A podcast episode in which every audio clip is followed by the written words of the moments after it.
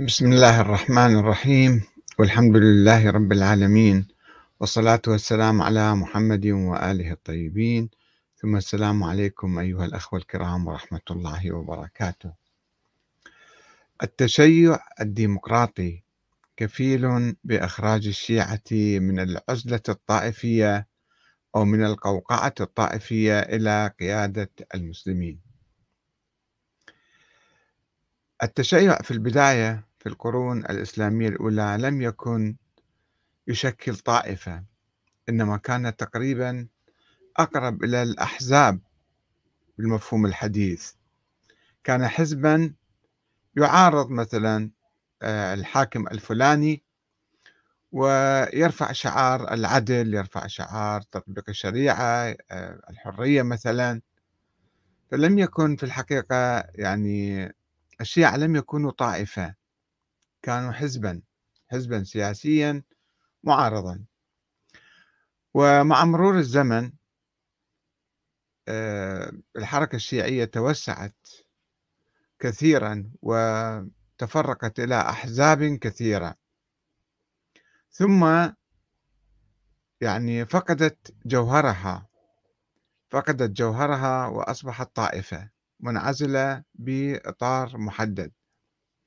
وذلك يعود أو ذلك عاد آه، إلى التطرف الذي أصاب بعض الحركات الشيعية أو معظمها بالحقيقة. وأيضا الغلو الذي نشأ حول أئمة أهل البيت. هذا ما سبب آه، يعني نفرة عامة المسلمين عن هذه الحركات أو الأحزاب الشيعية. وليسوا كلهم يعني بدرجة واحدة إنما نتحدث عن عن المتطرفين والغلاة الذين اختطفوا التشيع في فترات معينة ولاحقة. وأيضا هناك يعني من آه، وقع في فخ العنف العنف ليس بالضرورة العنف الجسدي وإنما العنف الفكري. عندما مثلا قرأوا التاريخ بشكل معين بناء على نظريات معينة وصاروا مثلا يكفرون بعض الصحابة أو يقولون بردتهم أو يقولون بنفاقهم أو بظلمهم أو ما شابه اتخذوا مواقف سلبية من من خيار الصحابة كأبي بكر وعمر مثلا. هذا أدى إلى أيضا نفرة المسلمين منهم وعزلهم في غيتو معين أو قوقعة أو يعني آه، إطار محدد. وعندما أصبحوا طائفة التشيع كان كما قلنا في البداية يعني هو حركة سياسية أو حزب سياسي يحمل أهداف وشعارات يطالب بالعدل لكل المسلمين. الإمام الحسين عليه السلام عندما خرج ضد يزيد قال إنما خرجت لطلب الإصلاح في أمة جدي ولم يخرج لطلب المصالح أو قسم من الكعكة للشيعة مثلا. الشيعة في تلك الأيام في تلك الأيام لم يكونوا طائفة. كانوا تيارا في الأمة. تيارا مثلا يوالي هذا القائد أو يوالي ذلك الزعيم. وقد الناس اللي منخرطين في هذا التيار قد أيضا يتراجعون ينقلبون ينحرفون كأي مجتمع. كأي مجتمع الآن تشوفون مثلا هناك أحزاب في المجتمعات الإسلامية المختلفة تحصل فيها انشقاقات يحصل فيها انقلابات آه، سواء كانت الأحزاب إسلامية أو غير إسلامية. آه، تحصل فيها ردة تطور معين إيجابي أو سلبي نفس الشيء حصل عند الشيعة. و هناك تسميات معروفة التشيع الصفوي والتشيع العلوي الدكتور علي شريعتي رحمة الله عليه. عندما شاهد الشيعة في إيران قبل خمسين سنة بأنهم أمة ميتة وما فيها روح فبعث الروح فيها في التشيع العلوي. التشيع العلوي يعني التشيع الباحث عن العدل والحرية ويمكن نضيف لها عن الاستقلال والكرامة. والتقدم والوحدة الإسلامية. هذه آه، ملامح التشيع العلوي. أما التشيع الصفوي فما ما كانوا يعرفون إلا السب والشتم واللعن والظلم والطغيان أيضا في نفس الوقت. ف الآن عندنا مثلا دول قائمة فيها ديمقراطية فيها هيكل ديمقراطي. ولكن في نفس الوقت نشوف هناك مثلا تقسيمات في المجتمع هذا شيعي وهذا سني وهذا كردي وهذا كذا. فهذه التقسيمات هذه بعيدة عن روح التشيع. يعني التشيع ما يقبل يكون في جماعة مكون يسموه دول الشيعة وهم بيناتهم مختلفين ومتناقضين ومتناحرين ربما. التشيع إذا كان هو مبدأ مبدأ العدل مبدأ الحرية فهذا موجود في كل المجتمعات الإسلامية. ولابد أن يخرجوا الشيعة من هذه القوقعة الطائفية. آه، يعني هناك شعور طغى على كثير من الشيعة عبر التاريخ وخاصة في إيران أنهم أقلية مثلا. كما لمسنا ذلك في محاضرة الدكتور عبد الكريم سروش كان يتحدث عن الشيعة لأنهم كانوا أقلية فكانوا يبحثون عن مخلص أو يبحثون عن واحد مهدي مثل معين ينقذهم ينتقم من ظالميهم وما شابه. التشيع اللي بهالصورة يعني هذا الشعور بال بالأقلوية أنه إحنا محصورين دائما نقول إحنا مظلومين إحنا كذا. آه هذا مو صحيح. يعني إذا نريد نخرج الآن من سواء في العراق أو في إيران أو عموم الشيعة أن يخرجوا من العزلة الطائفية.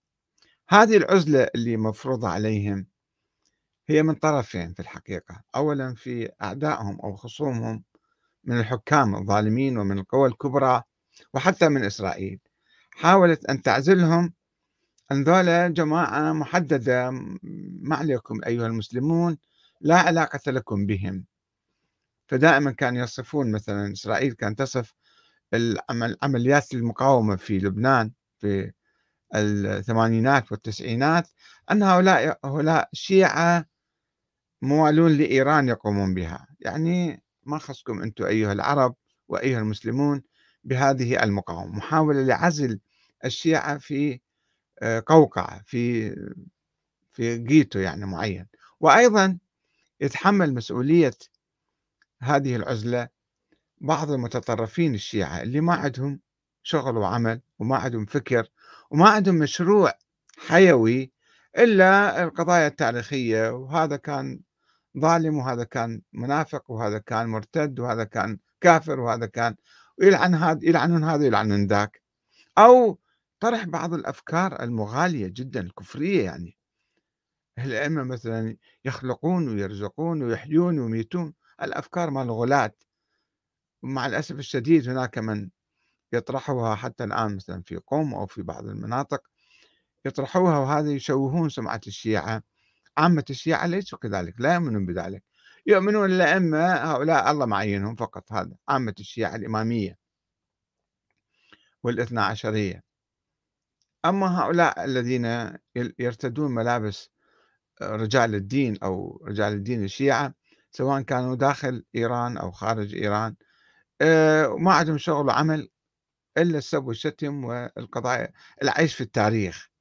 يعني عندهم تشيع ميت تشيع منغلق على نفسه وهم هؤلاء يساهمون في فرض العزلة على الشيعة. يعني يبنون خنادق أو جدران حول الشيعة حتى بقية المسلمين لا يتواصلون معهم يكرهونهم يعادونهم آه، يمتعضون منهم ينزجرون منهم. وبالتالي تحدث الفرقة الطائفية. الآن وإذا وإذا انحصروا الشيعة في يعني في إطار محدد حتى في البلد الواحد أن بقية المسلمين مو معانا. إحنا فقط الشيعة. لا هاي هاي نظرة مع الأسف الشديد نظرة خاطئة وليست شيعية حقيقية لا تمت إلى جوهر التشيع. الشيعة الأوائل لم يكونوا هكذا طائفة محصورة وهم قد يكونوا أصلا ما عندهم علاقة يعني بالتشيع أو بالحق والعدل والحرية. ناس اسمهم شيعة متوارثين هذا اللقب. التشيع السابق ما كان السابقون لم يكونوا كذلك كانوا حزبا لكل الأمة. الآن إذا الشيعة وطبعا كانوا الشيعة مرتبطين بالتاريخ قبل 1400 سنة كانوا مرتبطين بأشخاص من أهل البيت الإمام علي الإمام الحسن الإمام الحسين الإمام الصادق بقية الأئمة. كانوا يلتفون الإمام زيد بن علي كانوا يلتفون حول رجال من أهل البيت لأنهم كانوا أقدر على المعارضة وعلى رفع لواء الإصلاح. وإلا ما عندنا إحنا بالإسلام أشخاص يعني يجب أن نواليهم. إحنا عندنا الإسلام والله أكمل الإسلام في زمان النبي محمد صلى الله عليه وآله وسلم. وبالتالي يعني ما في شيء حديث بالقرآن حول أشخاص معينين يقودون المسلمين. ويكونون أئمة لهم. وهؤلاء الأئمة انتهوا بالتاريخ. التف الناس حولهم لأنهم كانوا الأقدر على تجميع الناس والقيام بحركات ثورية معارضة. الآن باقي من الشيعة اسمهم. اسم شيعة يعني آه، نحن قبل 1400 سنة نؤمن فلان كان أولى بالخلافة فلان كان كذا. هذا مو فت قضية. مو قضية حيوية وعملية. حتى نخرج أو يخرج الشيعة من هالإطار الضيق المعزول الآن في الأمة الإسلامية. آه هذول الشيعة أقلية بالمسلم. دائما هناك حتى بعض المفكرين مع الأسف الشديد دائما آه والله الشيعة هذول يشكلون 10% 15% 20% أو أو ناس من الشيعة أيضا يقولون والله إحنا مثلا لا إحنا أكثر من ذلك. يعني يدخلون في آه، مناقشات عقيمة. يعني سواء كان الشيعة 10% ولا 50% ولا 100% ثم ماذا بعدين؟ إذا كانوا بهالصورة الميتة يعني المنغلقة على نفسها ما يأثرون شيء. المهم أن آه، يعود الشيعة ويلتزمون بروح التشيع حتى من دون اسم. مو بالضرورة أنا ما أدعو إلى التمسك بالأسماء وإنما أريد أتكلم خصوصا مع الشيعة الذين يعني فعلا الآن موجودين وهم عايشين يعني في جو محاصرين.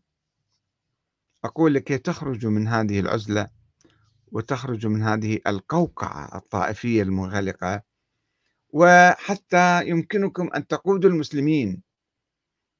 مو بالشرط أنه أشخاص الشيعة يروحون يصبحون آه، قادة في كل البلاد لا إنما يقدموا النماذج الجيدة التي آه، تستهوي المسلمين ويدافعوا عن المسلمين في كل مكان. ما هي رسالتهم اليوم التي يمكن أن يحملوها؟ وبالتالي يخرجوا بها من القوقعة الطائفية. هي بجوهر التشيع وليس بأشخاص التشيع. ليس مهما أن تتحدث عن فلان أو فلان. هؤلاء كانوا أطر لحركة شيعية لحركة إسلامية كانت تطالب بالعدل وبالمساواة وبأن الثروة الإسلامية تكون للمسلمين لعامة المسلمين ما تسرق وتنهب وتحتكر من قبل عوائل أو من قبل أنظمة آه، ظالمة. والمطالبة بالعدل. فالآن كل المسلمين في كل مكان سنة وشيعة يعانون من سيطرة الظالمين. يعانون من الناس اللصوص الذين يسرقونهم وينهبونهم ويظلمونهم أو يقودونهم إلى مهاوي التحالف مع أعداء المسلمين والاستسلام لأعداء المسلمين. إذا رفع أي واحد يعني أنا لا أتحدث عن الشيخ الشيعة كأشخاص مثلا عراقيين أو إيرانيين أو لبنانيين أو خليجيين لا أتحدث عن عن فكر معين. أن واحد إذا إذا أراد هو اقتنع بمنهج أهل البيت اللي كان مثلا يلتزم بالعدل ويلتزم بالحق والحرية. الآن الأمة الإسلامية كلها تبحث عن الحق والعدل والحرية والاستقلال والشعارات الإنسانية الأخرى. فأي إنسان يكون شيعي حقيقي يعني من دون اسم مو بالضرورة الاسم أؤكد على ذلك أنا لا أدعو أن يكون هو ملتزم برسالة الحق والعدل والحرية. هذه الرسالة إذا تمسك فيها بعد ما يكون هو ينظر إلى جماعة الشيعة مثلا عشيرته أو أهله أو قرايبه نظرة خاصة والله دولة جماعتي والآخرين قد يكون فيهم ناس آه، صالحون ناس مؤمنون ناس آه، عدول يبحثون عن العدل والحرية. آه، ما أجي أقسمهم أقول هؤلاء عندهم ولاية لأهل البيت فهم جيدون وهؤلاء ليس لهم ولاية لأهل البيت ما يعرفون أهل البيت فهم ناس سيئون ويدخلون النار مثلا. لا تفكيرنا لازم يكون تفكير جوهري على أساس الجوهر. الولاية لأهل البيت لا معنى لها اليوم. مجرد في النظرية بسيطة وسهلة. وأي واحد ممكن يقول لك أنا أحب أهل البيت وخلاص راح أروح راح أروح للجنة. هذا ما يكفي. المهم أن تكون أنت عادل وتكون ديمقراطي وتكون آه، ملتزم بالحق والعدل. وتشوف إذا تريد تسوي حزب لك مثلا سوي لك جماعة ابحث عن الناس المؤمنين الطيبين المخلصين العدول الذين يعملون من أجل ترسيخ الديمقراطية والحرية والعدالة والحق بين المسلمين. من أي طائفة كانوا؟ الآن عندنا بالإسلام وبالمسلمين طوائف عديدة. ليس مهما. أنت شوف هذا الإنسان موقفه موقفه موقف حق ادعمه. هذا النظام ظالم حتى لو كان اسمه شيعي. أنت حاول أن تهديه وتنصحه وتغيره آه، إلى أن يكون نظام آه، ملتزم بمصالح الشعب ويكون عادل. هذه فكرة موجزة وأنا طرحتها في الفيسبوك وعدد كبير من